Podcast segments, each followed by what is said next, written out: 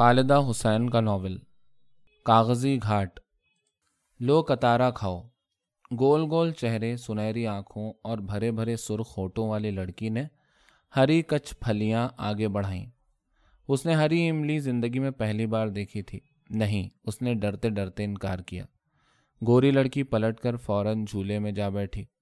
اس نے سفید ڈھیلا پاجامہ اور گلابی کرتا پہن رکھا تھا۔ سنہری بالوں کی کسی ہوئی چٹیا میں پراندہ ڈالا تھا۔ اس کی چال ڈھال اور خوبصورت چہرے پر احساس برتری کا تناؤ تھا۔ وہ مزے لے لے کر ہری املی کھا رہی تھی۔ وہ پہلا موقع تھا کہ ایک گہرا کاٹتا ہوا حسد اس کے سینے میں برچھی کی طرح اترا اور اترتا چلا گیا۔ اسے ان ہری پھلیوں سے شدید نفرت ہو گئی، جن کی وجہ سے وہ خوبصورت لڑکی اپنے آپ کو تمام دنیا سے برتر سمجھ رہی تھی۔ حالانکہ اپنی برتری کے لیے اس کے پاس اور بہت سی ٹھوس وجوہات موجود تھیں۔ مثلاً وہ سنہری بال، گورا چہرہ، شربتی آنکھیں اور بھرے بھرے سرخ ہونٹ، مگر وہ ان سب سے بے نیاز صرف ان معمولی ہری پھلیوں پر اترا رہی تھی۔ اس لیے کہ مونا نے آج تک یہ پھلیاں دیکھی تھیں، نہ چکھی وہ پاؤں سے ریت کریتتی کلاس روم کی طرف چل دی۔ دکھ بھری اکتاہٹ کے مارے اس کی آنکھیں بند ہو رہی تھیں، مگر سامنے دروازے میں وہ عجیب و غریب لڑکی کھڑی تھی۔ سانولے رنگ اور تیز آنکھوں اور لمبی چوٹی والی لڑکی، جسے دیکھ کر اسے نرسری کی ساتھی، سکھ لڑکی کلدیپ یاد آ جاتی۔ اس لڑکی کی آنکھیں بھی ویسی ہی تیز اور چمکتی ہوئی تھیں۔ چکنے لمبے بال اور کسی ہوئی چوٹی اور سفید براق شلوار قمیص۔ کہیں بھی کسی جگہ بھی رنگ اور چمک کا شائبہ نہ تھا، بس ایک ناقابل برداشت کھراپن۔ وہ اس کی نظروں سے بچ کر اندر جانا چاہتی تھی، مگر وہ پھر حسب معمول ہاتھ میں کتاب پکڑے کھڑی تھی۔ پڑھو گی وہ مضبوط لوگوں کی الغار سے ہراساں تھی۔ یہ سب کے سب اس کی ذات کا حصار توڑ کر اس کی جانب بڑھتے چلے آ رہے تھے۔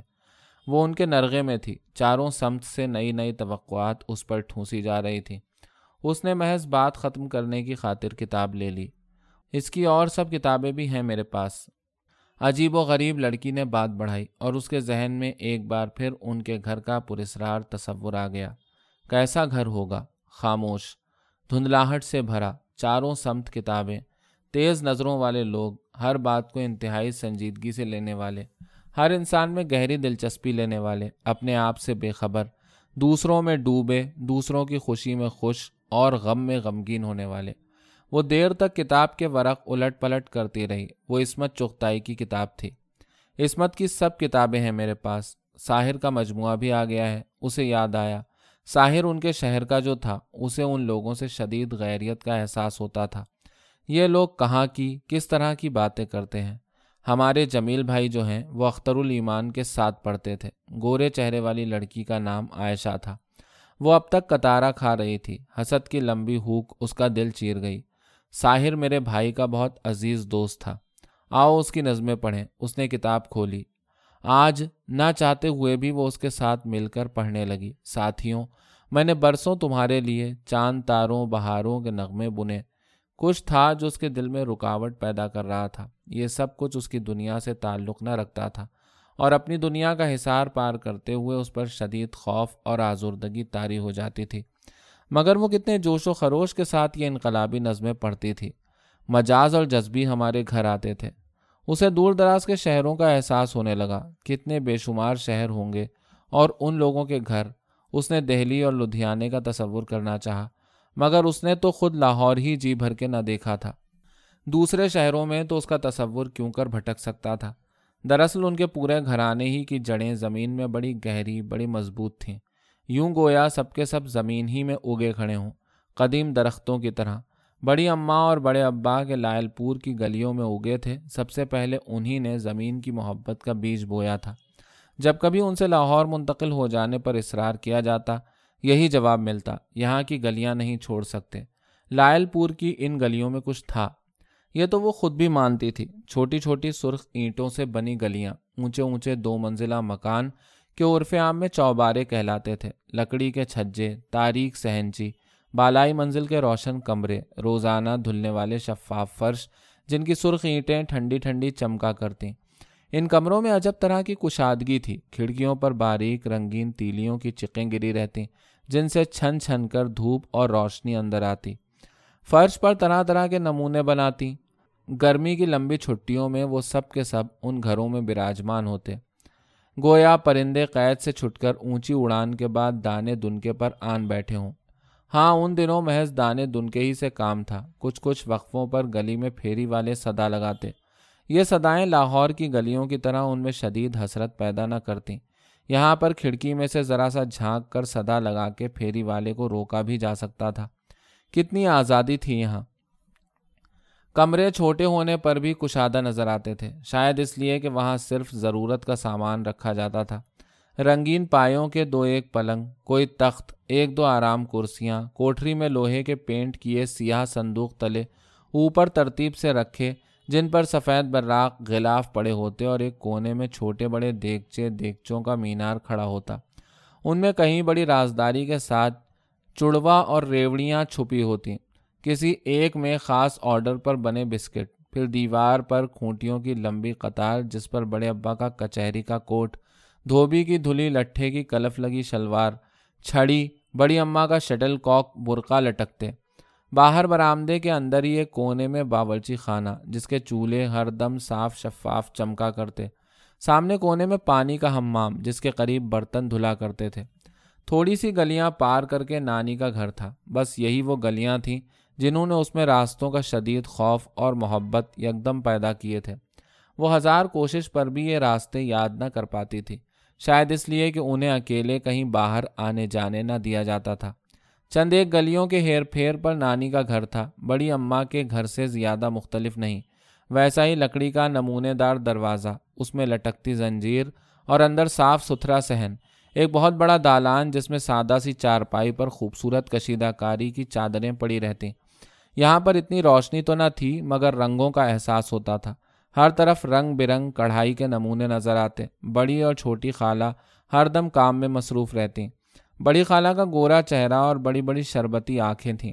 گھنے سنہری گھنگریالے بالوں کا ڈھیر گردن سے لے کر کمر تک بکھرا رہتا، جس کے کناروں سے ان کی گوری گردن جھانکا کرتی۔ ان کے ہاتھ بے حد گورے اور انگلیاں نازک اور لمبی تھیں۔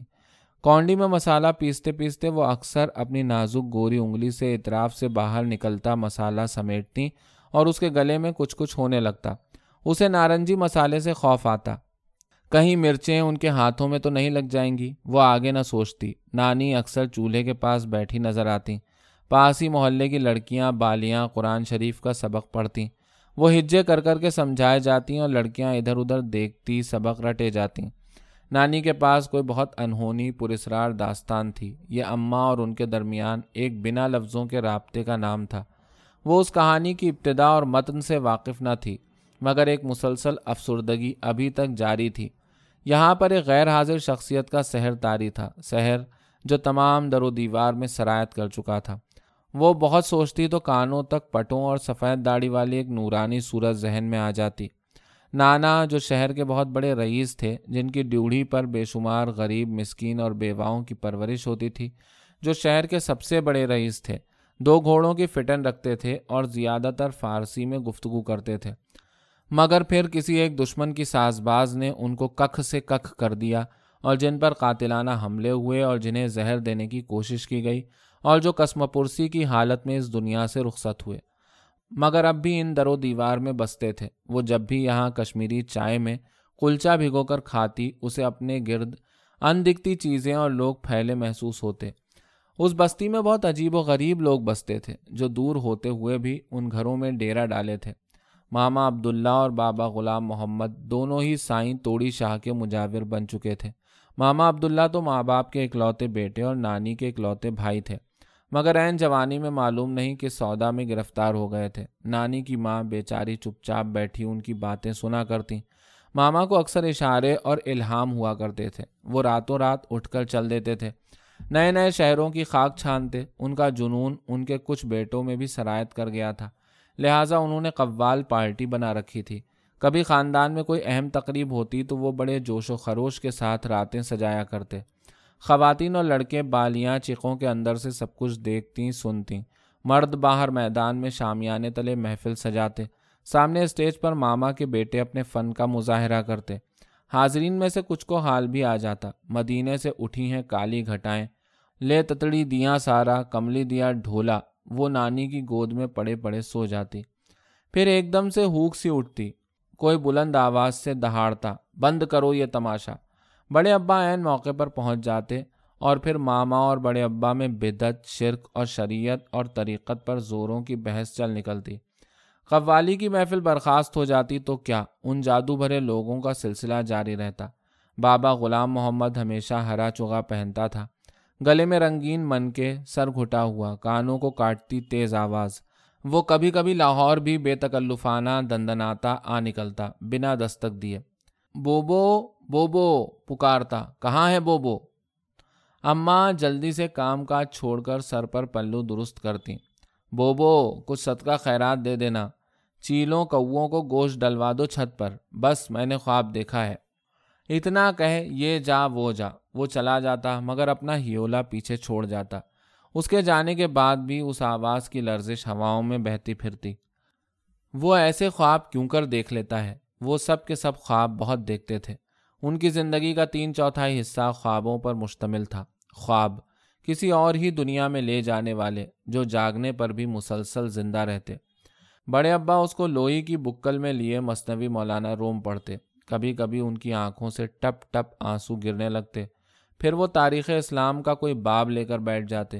حضرت علی در خیبر اکھاڑتے۔ حضرت خالد بن ولید کی تیغ فضاؤں میں بجلی کی طرح لہراتی، تڑپتی الما الما کی پکار اٹھتی۔ گھوڑوں کی ٹاپیں اس کے دل کی باولی دھڑکن کے ساتھ مل جاتی۔ شہر پہ شہر، صحرا پہ صحرا فتح ہوتے چلے جاتے۔ مگر پھر غداروں کی ہیبت ناک صورتیں ابھرتی سازشوں کے جال بچتے فریبیوں کے ہیلے، مکاروں کے داؤ پھندے۔ ایک افسردگی چاروں کھونٹ پھیلتی، بڑے ابا خاموش ہو جاتے۔ اینک کے نامالود شیشے صاف کرتے، ایک سرد آہ اور پھر ہوٹوں ہی ہوٹوں میں کچھ پڑھ کے اس پر اور چاروں سمت دم کرتے۔ سیدی انتا حبیبی و طبیب قلبی۔ پھر سیاہ گھنے بادل اٹھتے۔ ایک دم ٹھنڈی ہوائیں چلتی تیز جھکڑ خشک پتوں کو گلی گلی اڑاتے پھرتے۔ کھڑکیاں، دروازے تیز ہواؤں میں دھاڑ دھاڑ بجنے لگتے۔ گلی کوچے خالی ہونے لگتے۔ گلیوں میں بچھی چارپائیاں اندر گھسیٹ لی جاتی۔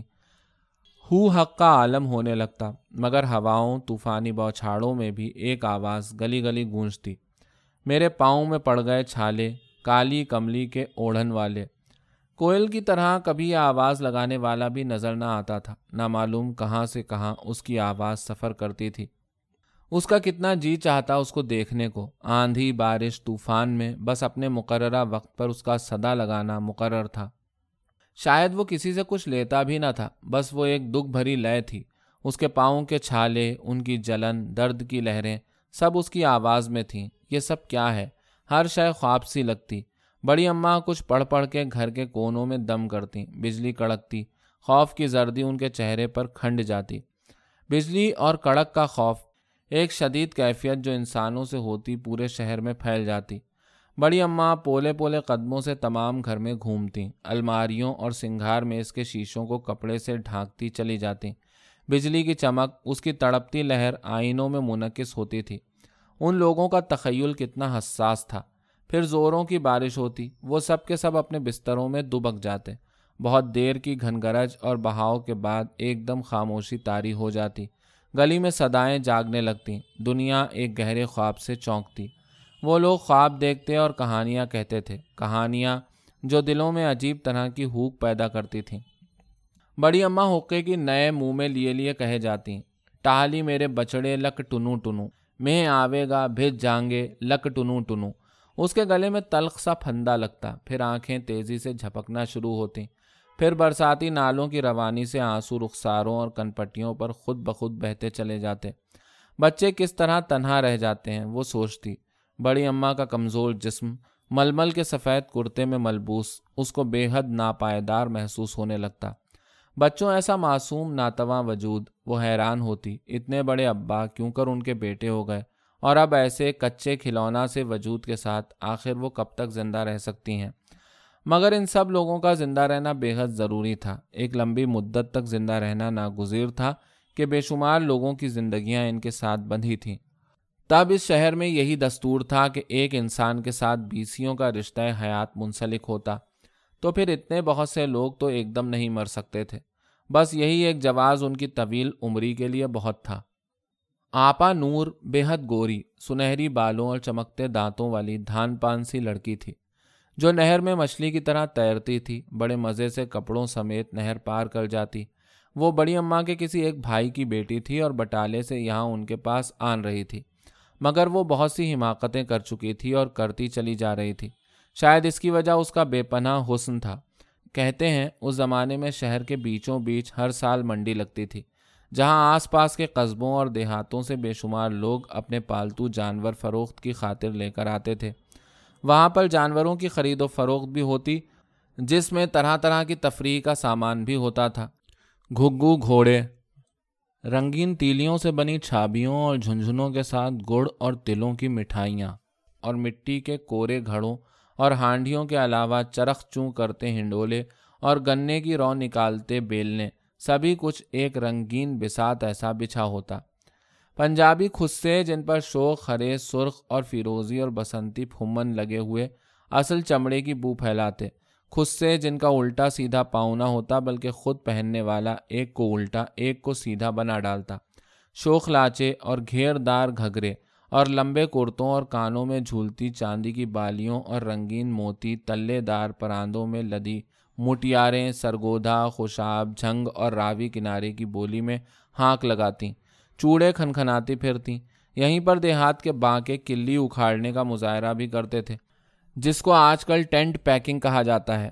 جب رنگین لاچے پہنے اونچے ترے سروں پر سجائے پاؤں میں زردوزی خصے کٹیلی آنکھوں، تپتے چہروں پر نوکدار، مغرور مونچھوں والے، برق رفتار گھوڑوں پر اپنی گھڑ سواری کا فن دکھاتے اور نیزوں سے کلی اکھاڑ کے ہوا میں بلند کرتے، نعرے لگاتے۔ تو شہر کی جوان لڑکیاں آس پاس کے گھروں کی چھتوں اور منڈیروں سے دل تھام کے ان کا نظارہ کرتی۔ یہ منڈی تو دس بارہ دن رہتی۔ گھبرو جوان اپنا جلوہ دکھا، تجارت سمیت لوٹ جاتے اور بہت سے معصوم دلوں کو آزار میں مبتلا کر جاتے۔ ایسے ہی ایک میلے میں مختار بھی آیا تھا۔ تب آپا نور اپنی بہن کے گھر مقیم تھی۔ جو منڈی کے بالکل قریب تھا، جیسا کہ ہوتا ہے، مختار کا پہلے سے ہی کنبا تھا۔ مگر آپا نور اور وہ دونوں فیصلہ کر چکے تھے۔ ان دنوں بند کمروں میں بہت سی بیٹھکیں ہوئیں اور بالآخر آزاد پرندوں کی طرح کھلے آسمانوں میں اڑانے لیتی اور آزاد پانیوں میں تیرنے والی شٹل کاک برقعے میں اسیر چلی گئی ہمیشہ کے لیے۔ پھر اس کا نام ایک حرف ممنوع بن گیا۔ یوں جیسے کوئی طوفان میں بہہ جائے، ملبے تلے آ کے دب جائے۔ مگر سال چھ مہینے میں بڑی اماں کا شام چوراسی کا ایک چکر ضرور لگتا اور جب وہ لوٹتی تو ان کے چہرے کی لکیریں اور بھی گہری ہو چکی ہوتی اسی شہر میں بڑے ماموں بہت بڑے رئیس تھے جن کی سسرال جموں کشمیر میں آباد تھی۔ سننے میں آیا تھا کہ ان پر لچھمی فریفتہ ہے۔ مٹی کو ہاتھ لگاتے تو سونا ہو جاتی۔ ان کی سسرال کے پاس گورا رنگ، سونا اور میٹھی زبان۔ یہ تین جادو تھے۔ جو کوئی بھی ان کے خاندان میں داخل ہوتا، یہ سر چڑھ کر بولتے۔ مگر بڑے ماموں نے اپنی بے حد خوبصورت بڑی بیٹی سارا بیاہتے ہوئے بڑی غلطی کی۔ بڑی بڑی زمینوں اور مربوں کے چکر میں آ کر ایک اکھڑ کے پلے باندھ دی۔ جب وہ دلہن بنی تو کوئی اس کے حسن کی تاب نہ لا سکتا تھا۔ مگر اس کے بعد جو کچھ بھی ہوا، کہتے ہیں اس میں قصور ایک باولے کا تھا، جس نے بارات کی آمد پر لاؤڈ اسپیکر پر یہ ریکارڈ لگا دیا کہ آندھیاں غم کی یوں چلیں، باغ اجڑ کے رہ گیا۔ سارا باجی کو شادی کے بعد کسی نے ہنستے بولتے نہ سنا۔ ہاں سننے میں آیا کہ سسرال پہنچتے ہی ان پر دورے پڑنے شروع ہو گئے اور ایک جن ان پر بری طرح عاشق ہو گیا، جو لاکھ تعویذوں اور ہزار عملیات پر بھی پیچھا چھوڑنے کو تیار نہ تھا۔ بس چند گلیاں چھوڑ کر ہی خالو احمد اللہ کا گھر تھا۔ نانی کے بہنوئی جو نہایت باقاعدگی سے ہر اتوار اپنی داڑھی مہندی سے رنگ دے اور بڑی بڑی آنکھوں میں سرما لگاتے۔ ان کے بالکل باریک گلابی ہونٹ آپس میں سختی سے ملے رہتے۔ اسی لیے ان کے چہرے پر رازداری برستی تھی۔ ہلکے ہلکے قدم چلتے کہ آواز تک نہ آتی۔ ان کی حرکات و سکنات اسے ہمیشہ ہی بڑی پرسرار لگتی۔ ایک روز صبح ہی صبح خبر آئی کہ خالو ایک دم بے ہوش ہو کر سیڑھی سے گر گئے۔ پورا خاندان وہاں پہنچا۔ دیکھا کہ دہلیز کے قریب سے زمین کھدی پڑی ہے اور خالو ہاتھ میں کدال پکڑے فرش پر چت پڑے ہیں۔ بال اور کپڑے مٹی سے اٹے ہیں، خالہ اور بچے پاس سہمے کھڑے ہیں۔ پورا منظر بالکل مکمل تھا۔ یوں جیسے برسوں اس کے ذہن میں یک بستہ رہنے کے بعد زندہ ہو کر باہر آ گیا تھا۔ اصل دنیا میں۔ اس کے ساتھ یہی تو ہوتا تھا۔ اکثر مناظر پہلے سے اس کے اندر موجود ہوتے۔ اور پھر کسی مقررہ وقت پر خارج میں آن ظہور کرتے۔ سب کچھ اب جانا پہچانا متوقع نکلتا۔ اس وقت بھی اسے لگا، یہ سب کچھ تو پہلے ہو چکا ہے۔ خالو کو کسی نہ کسی طرح اٹھا کر پلنگ پر ڈالا گیا۔ تب سب مٹی کی اس خالی ہنڈیا کو ہاتھوں ہاتھ لے کر جھانکنے لگے۔ مٹی کی ہنڈیا جس میں خالو نے زندگی بھر کی کمائی ڈال کر زمین میں دفن کر دی تھی، برسوں بعد آج ہنڈیا کھولی گئی تو تمام نوٹوں کو دیمک چاٹ چکی تھی اور اس میں بھر بھری مٹی کے سوا کچھ نہ تھا۔ سب سے زیادہ صدمہ خالو کے ذہنی طور پر پسپاندہ بیٹے بشیر کو تھا، جو ہنڈیا کو سینے سے لگائے پھر رہا تھا۔ اور کسی صورت چھوڑنے پر تیار نہ تھا۔ وہ اچانک ہی توتلانے لگا تھا اور اس کی سماعت بھی بہت کم ہو گئی تھی۔ اس نے باہر کی کٹھور دنیا سے تعلق توڑ کے اپنے اندر ایک نئی دنیا بسا لی تھی۔ جب لوگ اسے اصلی دنیا میں لانے کے لیے بہت دق کرتے تو اس پر وحشیانہ قسم کے دورے پڑنے لگتے۔ وہ سب کو مارنے کو دوڑتا۔ اس پر اس کے سر کے بال صاف کروا دیے گئے اور ہفتوں اسے باندھ کر رکھا جاتا۔ مگر پھر اس نے اپنی ناقابل فہم زبان میں اللہ کی حمد و ثنا شروع کر دی۔ بہت کچھ کہنے کے بعد وہ بس اتنا کہتا، اللہ بہت سا اچھا بس۔ پھر وہ بالکل خاموش ہو گیا۔ پرسکون، شانت۔ اب کی جو اس کے بال نکلے وہ بالکل سفید تھے، ایک دم سفید۔ لوگ اسے اللہ لوگ سمجھنے لگے۔ ہر گھر کا دروازہ اس کے لیے کھلا رہتا۔ ادھر سارا باجی کا جن بھی بڑا وعدہ خلاف نکلا۔ ہر بار وعدہ کرتا کہ اگلی جمعرات نکل جاؤں گا۔ مگر تب تک سارا باجی پھر کوئی غلطی کر بیٹھتی۔ یہی کوئی گلابی رنگ اوڑھ لیتی کبھی گیلے بال سکھانے کی خاطر کھلے رکھتی کبھی اپنی پسندیدہ خوشبو لگا لیتی جو شاید جن کی بھی پسندیدہ تھی، یا پھر کوئی پھولوں کا گجرا بالوں میں باندھ لیتی بس اگلی جمعرات جن کی نیت پھر خراب ہو جاتی، وہ اسی طرح ان کی جان پر قابض رہتا، عامل کے لاکھ غیرت دلانے پر بھی۔ مگر اسی اسنا میں ایک عجیب واقعہ ہوا۔ دنیا کس طرح عجائبات سے بھری پڑی ہے، اور یہ عجائبات عام انسانوں ہی کے وسیلے اپنا اظہار کرتے ہیں۔ سو وہ سوچتی، سب سے ڈرنا چاہیے، معلوم نہیں کس وقت کس کے اندر سے کیا برآمد ہو جائے۔ بشیر نے یوں ہی کاغذ، پینسل لے کر خطوط کھینچنا شروع کر دیے اور دیکھتے ہی دیکھتے یہ خطوط حیران کن پورٹریٹ میں ڈھلنے لگے۔ سب سے پہلی شبی اس کے ہاتھوں سارا باجی ہی کی نکلی، جس میں ان کا حسن ایک غیر مرئی تمکنت کے ساتھ جھلک رہا تھا۔ پھر کیا تھا؟ اس آشفتہ سر کے ہاتھوں معجزاتی تصویریں نکل نکل کر بکھرنے لگیں۔ اس کے ہاتھ میں ایک کرشمہ تھا۔ اسی طرح اس کا کمرہ بے شمار تصویروں سے بھرتا چلا گیا۔ پھر معلوم نہیں کیسے ایک روز پنجاب یونیورسٹی کے شعبہ مصوری کا ایک استاد اسے پکڑ کر لے گیا۔ وہ اس سے دن رات کام کراتا اور مہینے کے آخر میں سو ڈیڑھ سو روپیہ اس کے ہاتھ تھماتا۔ یوں ہی ہاتھ میں منہ قلم پکڑے پکڑے رات رات بھر کام کرتے اس کی آنکھیں دھندلانے لگیں۔ یہاں تک کہ اب وہ صرف چند انچ کے فاصلے تک دیکھ سکتا تھا۔ اس کی سماعت نہ ہونے کے برابر تھی۔ زبان پہلے سے زیادہ گنجلک ہو چکی تھی اور اس کے کمرے میں دن رات یونیورسٹی کے طلباء اور طالبات کا جمگھٹا لگا رہتا، جو کافی پی پی کے تصویریں بنانے کی کوشش کرتے، جبکہ بشیر کو اس آرٹ کی دنیا میں لانے والا شخص اس کی بنائی ہوئی تصویروں پر اپنا نام لکھ لکھ کر اسٹوڈیو سجاتا رہا۔ بشیر اس دنیا سے بہت دور اپنے باطن میں سفر کر چکا تھا، اس لیے کسی کو اس سے خطرہ نہ تھا۔ ماں باپ تک کو معلوم تھا کہ وہ کبھی نہ لوٹنے کے لیے لاہور کی بھیڑ میں گم ہو چکا ہے۔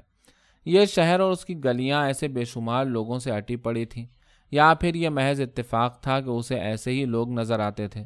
کبھی خوبصورت رنگ برنگے خوابوں کے باسی اور کبھی نائٹ میئرز میں رہنے والے خوفناک، لمبی، کھنچتی، چپٹی شکلوں والے، اچانک اپنی حیت بدل لینے والے، جن کے خوبصورت چہرے ایک دم حیبت ناک ہو جاتے اور جب وہ گھبرا کے کسی کو پکارنے لگتی تو وہ پھر اپنی پرانی جون میں آ جاتے۔ چاچا تاج بھی ایسا ہی چہرہ تھا، سفید براق کپڑوں پر نسواری یا سلیٹی جیکٹ، ہاتھ میں چھڑی، پاؤں میں پمپ شو، آنکھوں پر سیاہ فریم کی اینک، چہرے پر گھنی سیاہ داڑھی، سر پر عموماً سفید پگ۔ وہ بڑی اماں کو بہن جی کہتا تھا اور بڑے ابا کو بھائی جی۔ اسی ناطے لاہور بھی اس کا آنا جانا تھا۔ اس کے ساتھ معلوم نہیں کیسے اس کی اتنی گہری دوستی ہو گئی۔ ہاں کہانیوں سے۔ اسے کتنی بے شمار کہانیاں آتی تھیں اور فرصت بھی اتنی کہ خوب دل لگا کر ہر پھیرے ایک نئی کہانی سناتا جو کسی انجام پر نہ پہنچتی، بلکہ ایک اور کہانی کو چھو کر رک جاتی، جسے آئندہ پھیرے کے لیے رکھ لیا جاتا۔ وہ جب بھی آتا اپنے ساتھ چڑوا اور ریوڑیاں لاتا، اور یہ اس کے ساتھ یوں منسوب ہو گئیں کہ اکثر وہ بھول جاتی کہ وہ چڑوا، ریوڑیاں دیکھ رہی ہے یا چاچا تاج۔ اتنے زیادہ تھیلے کے تھیلے بھرے چڑوے ان کے پاس کہاں سے آتے؟ میرے گھر میں درخت ہے۔ اس کے ساتھ چڑوے اور ریوڑیاں لگتے ہیں۔ ایک اور درخت ہے جس کے ساتھ کیک، پیسٹری لگتے ہیں۔ تم میرے گھر آؤ بٹالے، خوب توڑ توڑ کے کھانا۔ مگر بٹالے کے نام سے ہی اس کو وحشت ہوتی تھی۔ عجب نام تھا۔ اس کو لاہور کے علاوہ ہر شہر کا نام عجب لگتا۔ مگر بٹالہ تو بڑی اماں کا بھی شہر تھا۔ اکثر لاہور میں اسے اطلاع ملتی کہ بڑی اماں آج کل بٹالے گئی ہوئی ہیں۔ اسے اس شہر کے نام سے چڑ ہو گئی تھی۔ جس کے ساتھ بڑی اماں کا ایسا گہرا رشتہ تھا، جس سے وہ اتنی محبت کرتی تھیں۔ ان گلیوں میں کچھ تھا، یہ تو وہ مانتی تھی، مگر بڑی اماں کے اچانک مر جانے کے بعد بڑے ابا کو وہ گلیاں چھوڑ کر لاہور آنا پڑا اور لاہور آ کر انہیں چپ لگ گئی۔ یوں جیسے پودے کو دھوپ اور نمی نہ ملے تو وہ پور پور مرجھاتا چلا جاتا ہے۔ بڑے ابا بھی مرجھاتے چلے گئے۔ انہیں کوئی بھی یاد نہ آتا تھا۔ بڑی اماں بھی نہیں، مگر وہ گلیاں، وہ چوبارے، وہاں کی مٹی کبھی اکیلے میں وہ اماں سے بڑی رازداری کے ساتھ بس اتنا ہی پوچھتے ووٹی میں کبھی لائل پور جاؤں گا؟ اور اماں انہیں حسب عادت تسلی دیتی، کیوں نہیں تایا جی ہم سب جائیں گے۔ مگر وہ بیچ میں خاموش ہو جاتی۔ انہیں یہی خیال آتا کہ اب تو وہاں کوئی ٹھکانہ ہی نہیں، مگر ریسٹ ہاؤس میں ٹھہریں گے۔ سرکاری ریسٹ ہاؤس میں بڑے ابا کو پھر چپ لگ جاتی، انہیں دست نگری کا شدید احساس ہو جاتا۔ کبھی وہ خیالی خیال میں ان کی انگلی پکڑے اس گلی میں پہنچ جاتی، مگر دہلیز پار کرتے کرتے رک جاتی۔ اسے معلوم تھا کہ اس کے اندر داخل ہو کر کبھی باہر نہ نکل پائیں گے۔ یہ مکان تو جادو بھری باہیں تھیں جو اپنے پیاروں کو سمیٹ لیتا ہے۔ وہ سل جھٹک کے واپس لاہور پہنچ جاتی۔ زمین کی محبت کتنا دکھ دیتی ہے۔ اگر کہیں اس سے بچھڑ جاؤ تو۔ بالکل جیسے کوئی اماں سے بچھڑ جائے۔ اور ان سے بچھڑنے کا تو سوال ہی پیدا نہ ہوتا تھا۔ گھر تو ہمیشہ کے لیے ہوتا ہے۔ مگر اس گھر میں پہلے راجہ صاحب آف جہلوم رہتے تھے۔ یہ تاریخ کا ایک انہونا واقعہ تھا کہ وہ اسی مکان میں جا بسیں جو پہلے راجہ صاحب کا مسکن تھا۔ راجہ فیملی کی عجیب کہانی تھی۔ اول تو ان کے نام ہی میں طبقاتی بو تھی۔ راجہ رانی، پرجا رعایا، لوگ، بھیڑ، یہ سب کچھ تو کہانیوں میں ہوتا ہے۔ اگر اصل زندگی میں بھی یہ سب لوگ آ جائیں تو کیسا دہشت ناک ہے۔ اس پر راجہ خاندان کی خاصی دہشت تھی۔ کیونکہ اس زمانے میں بھی وہ لوگ موٹروں میں سفر کرتے تھے اور چھری کانٹے سے کھانا کھاتے تھے۔ ان کی خواتین ساڑیاں اور اونچی ایڑی کے جوتے پہنتی تھیں اور بے پردہ رہتی تھیں۔ راجہ صاحب کی بیگم بے حد سفید رنگ اور سیاہ گھنگریالے بالوں والی خاتون تھیں۔ لمبا اونچا وجود، ناک میں فیروزے کی کیل دمکتی ہمیشہ سفید اور دھیمے رنگوں کا ریشم پہنتی تھیں۔ قدرت نے انہیں عجیب آواز بخشی تھی۔ میٹھی، دھیمی، دل میں اترنے والی۔ ایک چپ چپ سی مسکراہٹ ہر دم ان کے لبوں پر رہتی۔ ان کی بات سننے کے لیے بہت محنت اور توجہ کی ضرورت تھی۔ اور ان سب کے اوپر ایک بڑے راجہ صاحب بھی تھے جو عرف عام میں میاں جی کہلاتے تھے۔ درمیان قد، گول سانولے چہرے، بالوں سے بے نیاز سر، آنکھوں پر گول فریم کی سنہری اینک ہاتھ میں چھڑی تھری پیس سوٹ، وہ اپنے زمانے میں انسپیکٹر آف اسکولز رہ چکے تھے اور تمام محکمہ ان سے کانپتا تھا۔ گھر میں بھی وہ انسپیکٹر ہی رہتے، سب لوگ ان کے سامنے دم سادھے رہتے۔ ان کی سب سے بری عادت یہی تھی کہ بچوں سے ان کا آج کے دن کا سبق سنتے تھے۔ کوئی چھوٹا موٹا ریاضی کا سوال پوچھ لیتے، کوئی پہیلی کوئی چٹکلا کہ مکرنی۔ اسی لیے بچے دور سے ان کی صورت دیکھتے ہی چھپ جاتے۔ خواہ چارپائی کے نیچے ہی کیوں پناہ نہ لینی پڑے۔ ان کی بیگم سیدھی سادی خاتون تھیں، مردانہ شکل، مہندی رنگے بال، سب انہیں جی جان کہتے۔ انہیں اکثر گھروں کے بارے میں فکر رہتی کہ آج کیا پکا ہے۔ ابا کے دوستوں کی پوری منڈلی تھی۔ اس کی خصوصیت اونچے قد اور سفید بال تھے۔ کبھی یوں محسوس ہوتا گویا ان کی دوستی محض سفید بالوں ہی کی وجہ سے ہے۔ جوان چہروں پر سفید براغ، گھنے بال۔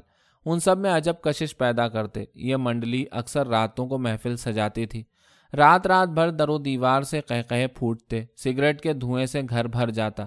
چائے کی کیتلی صبح تک ٹھنڈی نہ پڑتی۔ ان کے اونچے کہے کبھی سرگوشی میں ڈھل جاتے۔ وہ بستر میں دبکے دبکے کچھ سمجھنے کی بہت کوشش کرتی، مگر پھر کوئی اٹھتا اور گھر کی جانب کا دروازہ بند کر دیتا۔ اندر کہے اور اونچے اور بے تکلف ہو جاتے۔ اکثر فجر کی اذان تک یہ محفل جمی رہتی۔ لو بھائی، ڈاکٹر کو تو اللہ کے دربار میں حاضری دینا ہے۔ رات بھر کے سارے گناہ بخشوانے ہیں۔ یہ یقیناً راجہ صاحب کی آواز تھی۔ وہ ششدر رہ جاتی۔ یہ کیوں کر ممکن تھا کہ کوئی اللہ سے لاپرواہ ہو جائے؟ اس کو ہنسی میں ٹال جائے۔ ایک اپکائی اس کے حلق میں آ اٹکتی مگر راجے تو ایسی باتیں کر سکتے ہیں۔ انہیں تو کسی کا خوف نہیں ہوتا، وہ تو بہت مضبوط ہوتے ہیں۔ اسے ان سب کی جواں ہمتی اور آزادی پر حیرت ہونے لگتی۔ کسی مسلسل خوف اور تشویش کے بغیر وہ کیوں کر سانس لیتے ہوں گے؟ یہ بات اس کے لیے نہایت ہی ناممکن تھی۔ خوف اور تشویش اس گھر کی فضا میں رچے بسے تھے۔ کبھی کوئی بے تحاشا ہنستا تو اماں فوراً ٹوکتی بس کر، اتنا نہ ہنس، پھر اتنا ہی روئے گا۔ یہ ایک عجیب و غریب منطق تھی۔ اس کا خیال تھا کہ سبھی اسی طرح سوچتے اور محسوس کرتے ہیں، مگر جلد ہی اس نے بہت سے ایسے لوگ دیکھے جن کی زندگی میں کسی قسم کے خوف کا دخل نہ تھا۔